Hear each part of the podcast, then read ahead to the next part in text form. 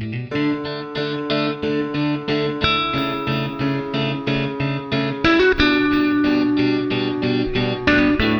den, vítám vás u desátého dílu podcastu 13 rodičovství, jak z toho ven. Dnes nátáme pandořiny skřínky.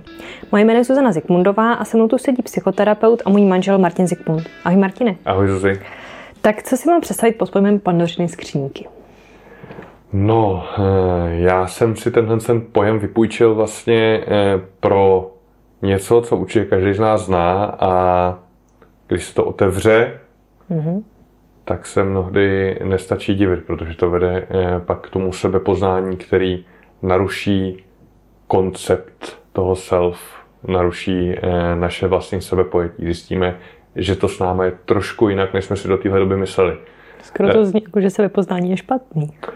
Není to příjemný většinou, no. Tak je.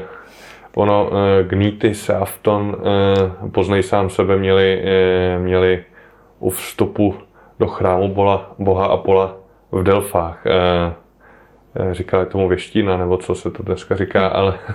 pak to otevřeš a pak čučíš. Eh, přesně, no. Konec konců padnořina skřínka je taky z té mytologie. Nicméně jsou to prostě nějaké nečekané problémy, které se objeví v nějaké konkrétní životní etapě. Mm-hmm. A my se zaměříme na takový tři, protože z mýho pohledu jsou tyhle tři životní etapy, kde se ty pandořiny skřínky objevují nejčastěji takový jako nejdůležitější. Mm-hmm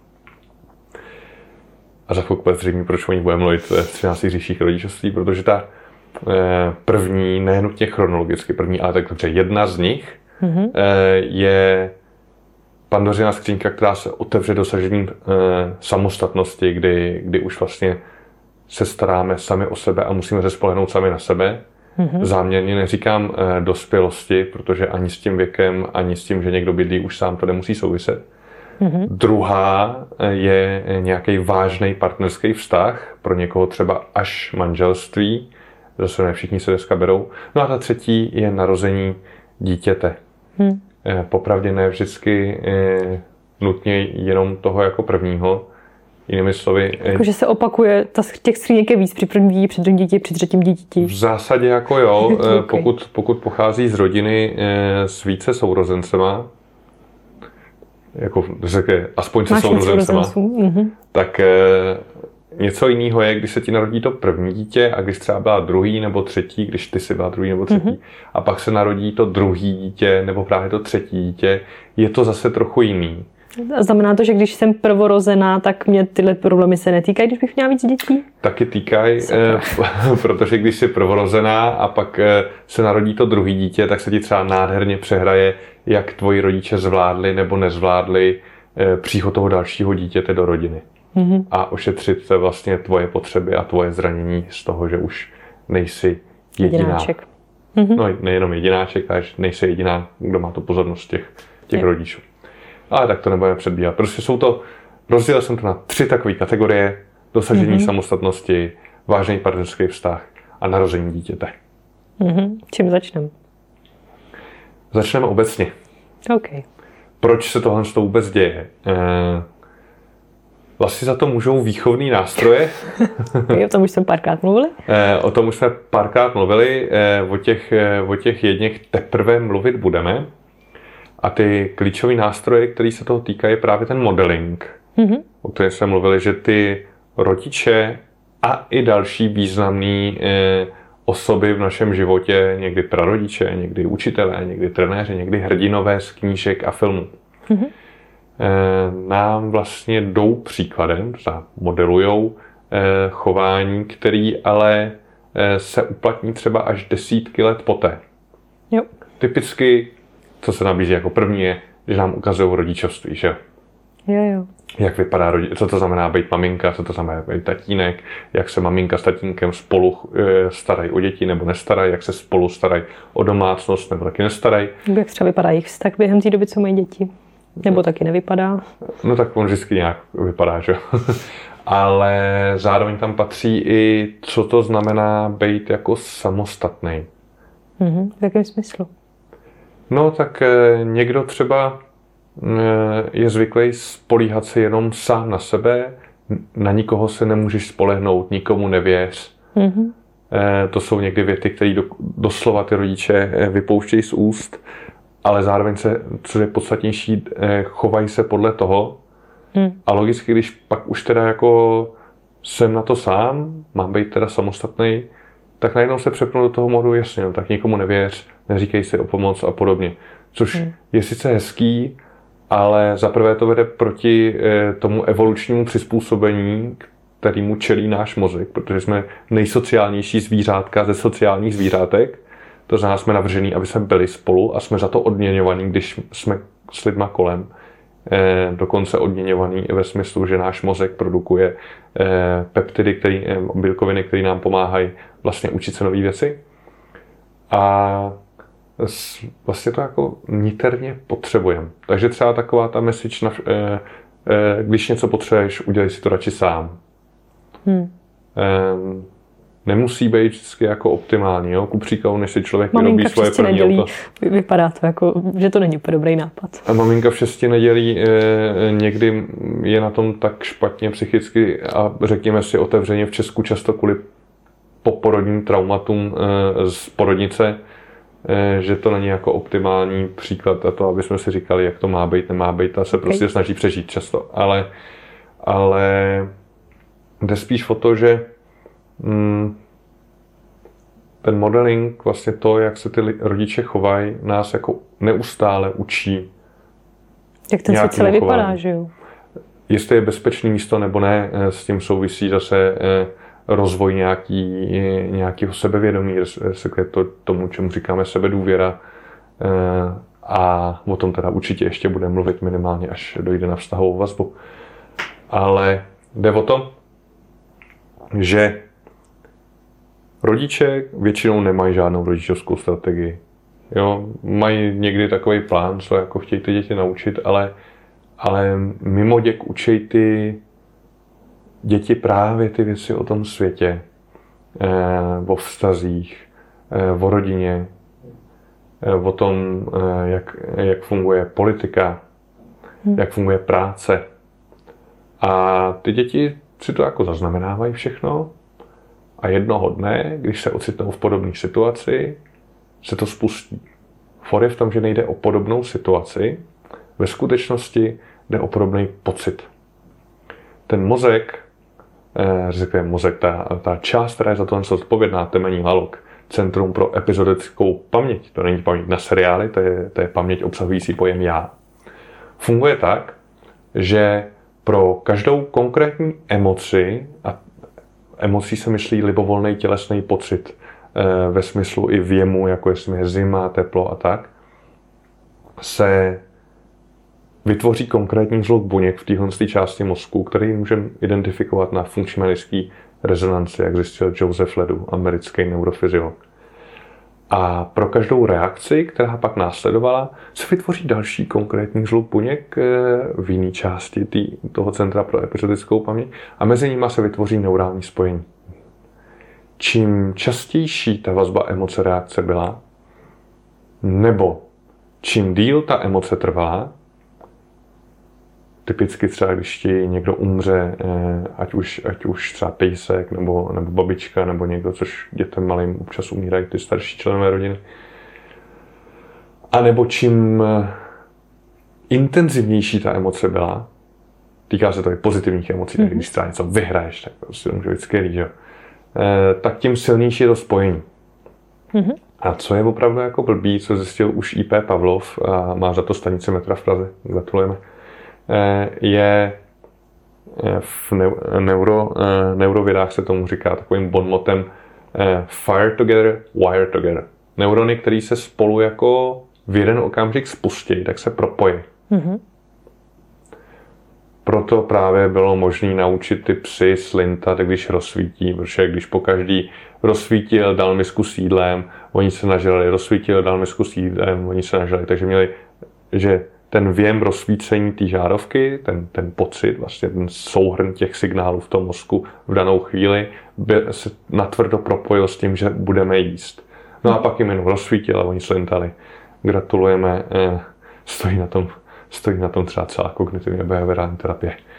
Eh, no, nicméně, eh, nicméně takhle nám vznikají vlastně vazby, o kterých celý život nemusíme vědět, až dokud se ne, neocitneme v nějakým prostě novým období života. Mm-hmm. A mhm. proto jsem si vybral ty tři. A znamená to, že když se do toho období života dostaneme, když se nám to stane v tom prvním, že nám něco bouchne takhle, tak znamená to, že se nám to stane v těch dalších, nebo tahle ta vazba tam jako není? Eh, to je, to je výborná otázka. Ono to vždycky vlastně bouchne. Jakože neexistuje varianta, že se to nestane? Neexistuje varianta, eh, že bychom eh, nemohli, nebo že bychom byli schopni odnaučit se nějaký naučený chování, dřív než se spustí ta událost, která ho vyvolává. OK, takže jde o to, jak se s tím naložit po tom, co to bouchne. No, jde o to nejdřív, jak se to naučit uvědomit si. OK. To znamená, že vlastně když to řeknu jednoduše, eh, ty naučený vzorce, převzatý od těch eh, důležitých figur, se nám prostě spustí v těch okamžicích, kdy vlastně jsme se to učili od těch figur, včetně ale třeba hrdinů. To znamená, my se můžeme třeba naučit překonávat těžké překážky mm-hmm. od, no, já nevím, teď koukám na Bibli, tak třeba od Ježíše, že o 40 dní na poušti ale taky třeba eh, taky třeba od eh, Supermana, Batmana, ty děti mají eh, spoustu, spoustu věcí má z pohádek. Mm-hmm. To je pak problém pro ty vztahy třeba, že jo, protože ty... Jo, když tě zachrání Blade Prince, tak tam nikdy už nepíšu, jak to bylo potom. No, to za prvé a za druhý to tak jako spousta těch pohádek jako nastoluje ten režim, že musíš, jasně, holky to nebere, ale my chlapi musíme jako bojovat a vydobít si tu ženu. Hmm. Někdy za každou cenu. Hmm. Což pak e, není úplně optimální. 14, 15, 16 první vztahy, někdy se tam ty pohádky podepisou a Romeo a Julie, kdo má, e, kdo má načtený a vidí se v tom, tak ty intenzivní emoce taky moc nepomáhají. Protože... se zní ty pohádky trochu nebezpečně. E, jo, e, proto je dobrý monitorovat eh, to, co se dostává dětem do rukou, na co se dívají, co čtou, protože to na ně má vliv. Jenom hmm. modeling není jediný nástroj, pak je tam ten druhý, o kterém budeme mluvit, a to je plánovaný dávání pozornosti. Ono totiž normálně není moc plánovaný. To, eh, čemu dáváte pozornost u toho dítěte, to posilujete, to chování, to hmm. konkrétní. Jo, takže když on ječí na chodníku a já mu půl hodiny domlouvám, tak eh, podporuji ječení na chodníku. Ještě líp, když mu něco, někdo něco sebere a on si to vyřve a, a třeba zmlátí toho člověka, nebo to dítě, že jo, typicky na, na pískovišti se běžně děje, a já tam takhle jako stojím a domlouvám mu, nebo prostě tomu věnuju co nejvíc pozornosti, tak ho vlastně učím, že eh, jak se řeší konflikty. Jo, být agresivní a pak poslouchat, co ti maminka říká. Protože pak ti všichni budou věnovat pozornost. Jo. Protože my tu pozornost často dáváme za negativní chování, vlastně za chování, který vlastně od toho dítě sami nechceme, ale dáváme mu tu pozornost. O tom budeme mluvit víc, eh, víc eh, v tom díle, eh, který se bude věnovat důsledkům chování, což vlastně bude už, bude už poměrně brzo. Jo. Ale tyhle ty nevě, tento učení je vlastně jako nevědomý proces. To dítě jako houba tak ono se učí vždycky, když je vzhůru. Jako je, to, je to jeho práce vlastně. Má to v popisu práce minimálně do dospělosti, protože eh, vlastně ty lidi eh, se rodí s takzvanýma otevřenýma programama, jak říká Ernst Mayr. Oni nevědí až na pár drobností, jak sací reflex, úzkost zadu, nějaký, nějaký pachy eh, automaticky vyvolávají nějaké reakce tak až na tyhle pár drobností v tom mozku není uloženého vůbec nic. Hmm. To se všechno teprve jako učíme. Jenom se teda učíme už v děloze, bych rád podotknul. No, o tom určitě taky budeme někdy mluvit. Přesně. No a teďka, eh, co s tím, že jo, asi? No, co, co, co s tím? Co s tím udělám, když se to stane a já si řeknu, ouha, teď se chovám jako moje matka. To, to, to, je, to, je, to je skvělý, to je výborný, když si to člověk už uvědomí. Tam, to si... Ale takový výborný si ten člověk nepřipadá, když mu to dojde, že dělá to samý. Tak, on mu to většinou řekne jeho dítě, jako na rovinu, e, si stejná jako babička. Ale, ale to je si o, o krok dál. OK. My vlastně si uvědomíme, když se něco takového jako děje e, z pocitů v těle. většinou z nějaký vlastně jako úzkosti, protože eh, takhle u těch eh, žádoucích věcí si to neuvědomíme a je to vlastně jako jedno. Mm-hmm. U těch věcí, které A žádoucích myslíš ty věci, kterými my jsme v pořádku, že děláme dál? No a který nám pomáhají a je nám díky tomu mm-hmm. životě dobře, tak já nevím, typicky, já mám ty klučičí příklady spíš, tak pokud vás tatínek učil, jak se jako vrtá a pak přepnete do toho režimu samostatnosti a potřebujete si něco vyvrtat, hele, úplně jednoduchý, vytáhnete vrtačku, přece víte, jak se to dělá, že jo? Jo, to je jednoduchý. E, to je ta pozitivní věc. To se není potřeba tomu věnovat pozornost, odnaučovat se to, to trápit se tím, to je v pořádku. Ale pak tady máme ty věci, které jsou vlastně jako ohrožující, byly nepříjemné a máme je naučený. A to většinou poznáme podle tělesního pocitu, protože to doprovází nějaká úzkost, nějaký strach z toho, že se to bude opakovat. Eh, Ale to předpokládá, že jsme schopni ty pocity v tom těle vnímat. Jo, a na to, eh, na to funguje skvělý nástroj eh, od Catherine Span, to je jedna z mých učitelek toho času, teda teďka už v University of Colorado Boulder.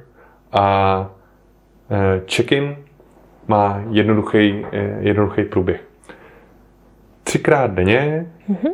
si uděláte následující cvičení. To znamená, jestli si ho chcete udělat, udělejte si ho právě teď. Zavřete mm-hmm. si pěkně oči, jo, teda pokud neřídíte pro boha, jo. Eh, zavřete si pěkně oči, pokud můžete dechat nosem, tak se pěkně třikrát zhluboka nadechneme a vydechneme nosem, jo, až dolů do břicha ideálně, takže dáme poprvé, po druhý a po třetí. A nechte si teďka zavřený oči, dejchejte dál, to se, to, to, to se hodí, a zeptejte se eh, sami sebe, jak se teďka cítíte. Cokoliv, co vás napadne, jo, nějaký pocity, které můžete pomenovat, nevím, nuda, že jo, nebo tak, něco takového, eh, únava, nějaký tělesný pocity, já nevím, bolej mě záda, chce se mi čůrat, asi si zívnu, jo, ale i cokoliv dalšího. Někdy to jde převízt do nějakých analogií, jo, jako zvíře v kleci, nebo mě napadá spíš jako ve škole, že jo. Eh, a tohle z toho, když to, to, to, je celý, to si pak jako zapíšete, eh, zapíšete si, co se dělo, eh, kdo byl zrovna kolem a děláte to třikrát denně ve stejnou dobu. Jak dlouho? Ještě mě kdo povědět. Promiň, promiň. Ve stejnou dobu, na kterou si nařídíte budíka, ne jako, že hele, tak je ráno, tak teďka se dlouho nedělá check-in, tak co třeba teďka, ne. For je v tom, že si nařídíte budíka, ten zapípá na, na dobu, kdy jste vzhůru a uděláte si check-in. A to proto, abyste po každý vlastně dělali něco trochu jiného a naučili se vnímat to tělo v jiných situacích. Eh, protože ranní check-in bude jednou, budete snídat, po druhý budete připravovat snídaní, po třetí Tak budete... i když budeš snídat každý den ve stejnou dobu, tak každý den je jiný, protože jsi jinak vyspal předtím, jsi jiný den, děláš jiné věci, že jo, cítíš se jinak, i když ne, tam děláš ty jiný situace. No jasně, ale když snídáš každý den stejně, tak ti v tom check vyjde něco jiného, že jo. A takových lidí moc není, že jo. A tak když chodíš pravidelně do práce na pravidelnou pracovní dobu, tak. No tak stejně jednou budeš zrovna čůrat a, po druhý se zrovna holit a po třetí, po třetí řvát na děti a, a podobně, jo. Eh, takže po každý v jiné situaci. Eh, se většinou stane, když to máte na stejnou. Po 42 iteracích, to znamená dvou týdnech, že jo, eh, se stane to, že za prvé naučíte se mluvit o emocích, protože abyste to zapsali, musíte si to nějak převízt za slov. To se pomůže někdy, když vlastně potřebujete říct tomu druhému, jak se cítíte, je lepší to umět, eh, protože je to snažší, než to umět dát najevo. Mm-hmm. To mhm. spousta lidí neumí dávat na jeho emoce, zejména pokud rodiče jim nedávali bezpodmínečnou lásku, což taky se k tomu dostane. Za druhý, eh, začne se vnímat i mimo ty čekiny, jakože najednou, hele, to jsem nějaký unavený, což pro někoho z nás může být důležitá informace o tom, že eh, je fajn změnit teďka harmonogram následujícího dne nebo možná eh, celého života, jak kdo a jak kdy. A za třetí, objeví se tam nějaký opakující se vzorce, že já nevím, pokaždý, když poslouchám jako cestou z práce hudbu, tak, tak prostě se cítím nadšeně a uvolněně a tak. No tak pokud se chci nadšeně a uvolněně cítit, možná, že to bude nějak, by k tomu mohla přispět ta hudba.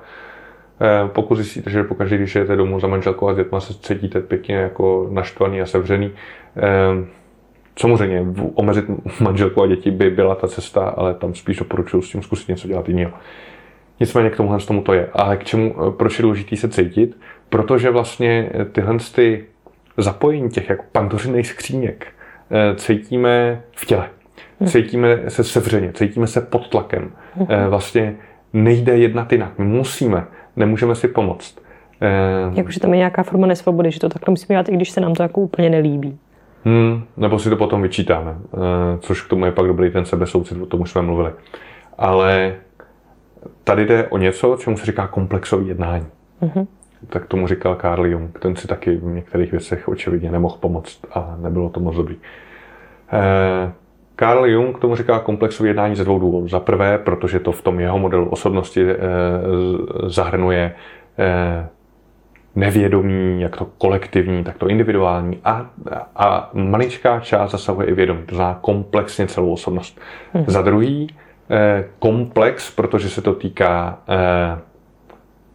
způsobu jednání, eh, postury těla, eh, mimiky, gestikulace, eh, volených slov, hlasitosti a, a podobně.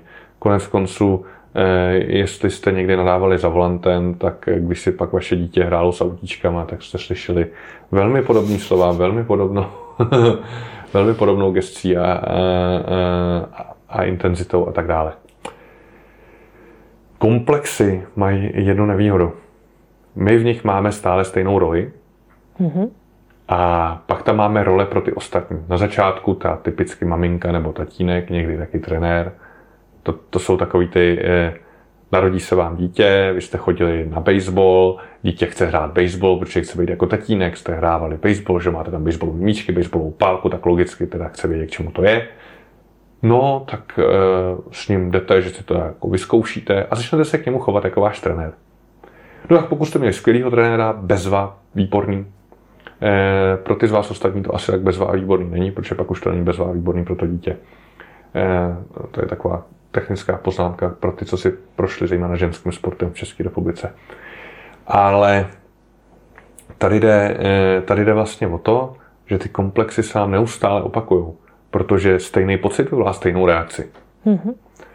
Proč? Eh, no tak jednak je zatím ta neurofyziologie, ale proč ten mozek funguje takhle? No protože to Centrum pro epizodickou paměť, kde jsou teda ty všechny vzpomínky obsahující já, a zároveň všechny tyhle ty automatizované programy, jako chůze, řízení, eh, tanec, řešení partnerských sporů, reakce na kritiku, reakce na to, když něco zapomenu a podobně, ze školy většinou naučený, že? Eh, tak eh, tohle to mozkový centrum je 20krát rychlejší než ten, než ten čelní lalok.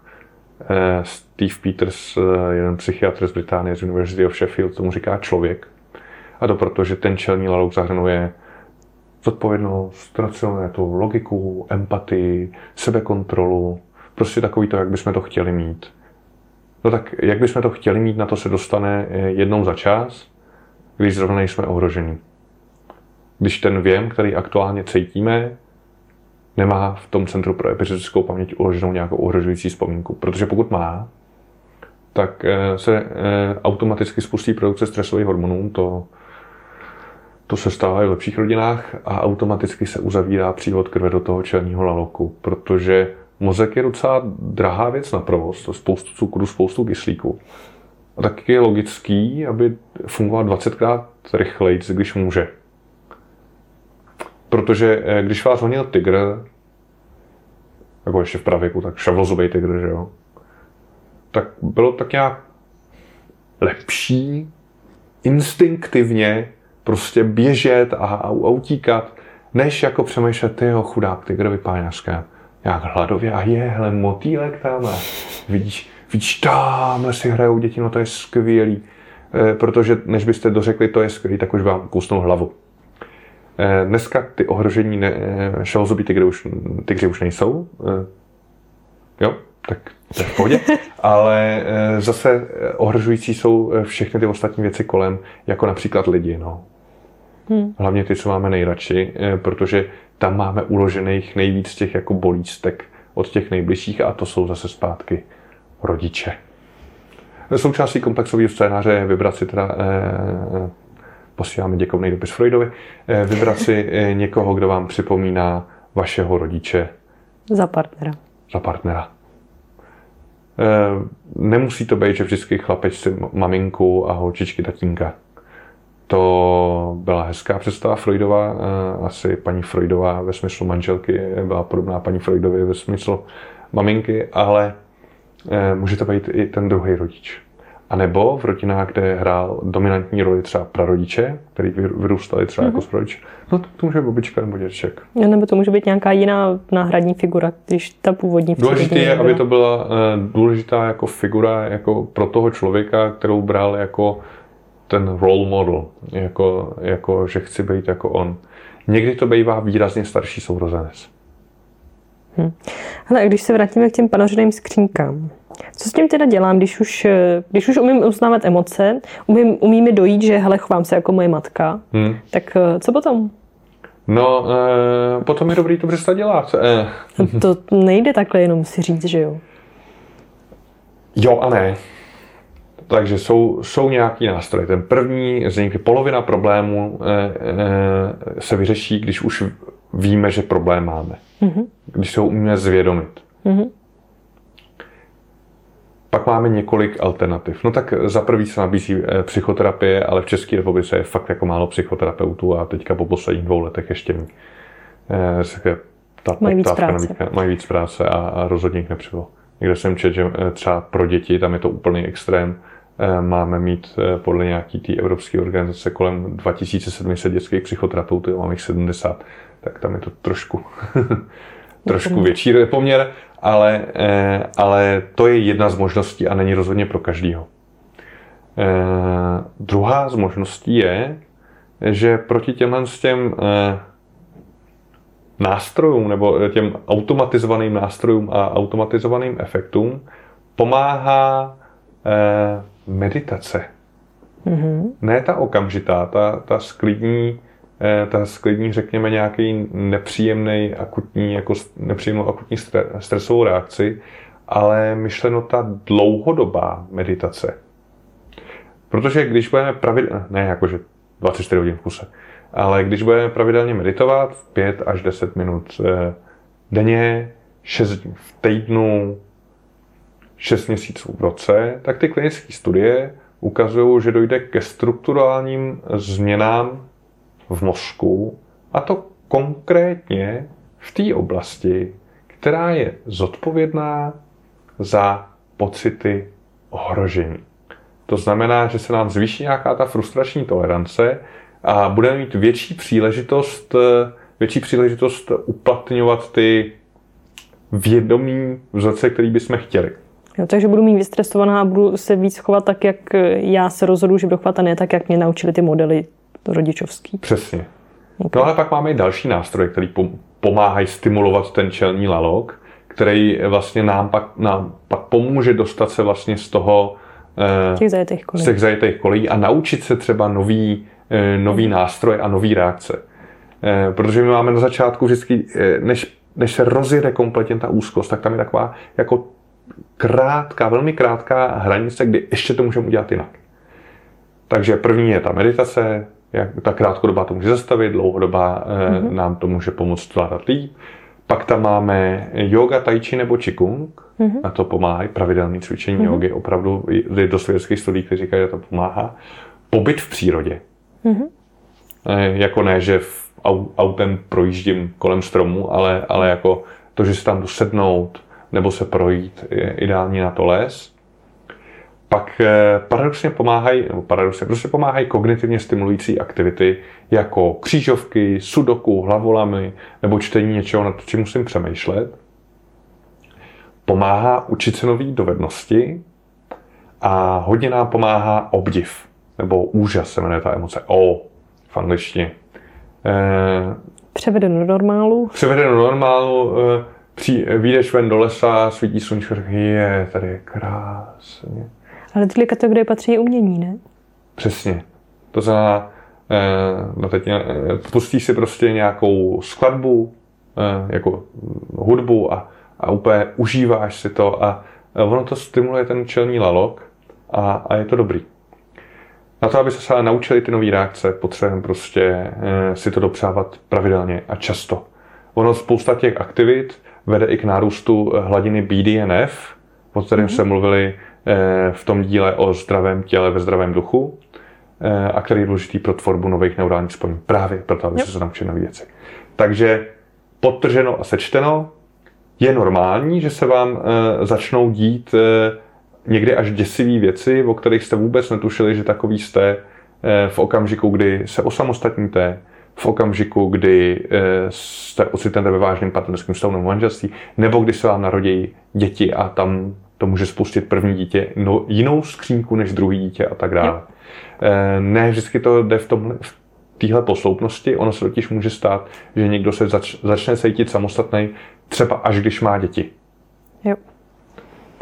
A když se to stane, eh, dá se pracovat na tom si to zvědomit, pak může chodit na terapii nebo, nebo prostě snažit se za, za, zapojit ten čelní lalok. Nicméně obecně, když máte děti, fakt jako pomáhá starat se, eh, starat se o to, aby ten, no, o sebe a o to, aby ten čelní lalok byl co nejaktivnější, aby se děti byly schopní učit nové věci. Nedá se tomu teda předejít, dá se to jenom odnaučit. A odnaučíme se to stejně, jako jsme se to naučili. Počet opakování, to jde navodit, intenzita emoce, to umělé se navozuje blbě a dílka prožívané emoce, to se navodit moc nedá. No tak jo, co to máme dál? No, eh, dál už snad jenom připomenu, že eh, teďka ve čtvrtek 28. dubna máme seminář výchovní nástroje pro děti do 8 let věku, kdybyste chtěli předejít tomu modelingu. Eh, bude k dispozici záznam, takže pokud to posloucháte později, tak prostě ten záznam můžete rovnou objednat od nás a, a poslechnout si ho. Jo, možná přidám, že lístek se dá koupit na našich webových stránkách 13 Tak. Tak a co budeme dělat příště? Příště nás čeká další díl věnovaný chválení. Mm-hmm. Řekneme si víc o tom, jak a proč je důležité děti chválit, že u malých dětí existují různý druhy chválení, přičemž jeden z nich se dá využít jako výchovný nástroj. No ale povíme si taky, proč a jak se naučit chválit sebe. Mimochodem, to chválení pak trošku pomáhá tady s těma pandořinýma skřínkama. Tak to bude zajímavý. Tak a pokud eh, vás zajímají víc informací k dnešnímu dílu, jako třeba odkazy na zdroje, tak se podívejte na náš blog na našem webu www.13říchurodičovství.cz a kdybyste nás chtěli sledovat, tak můžete na našem Instagramu nebo na Facebooku. A ještě, kdybyste nás chtěli podpořit, tak můžete na Patreonu nebo přímo na našem webu těch 13 A pro dnešek se loučíme. Mějte se teda moc krásně a příště se budeme s váma těšit na slyšenou. Martin a Zuzka Zikmundovi. Zikmundovi.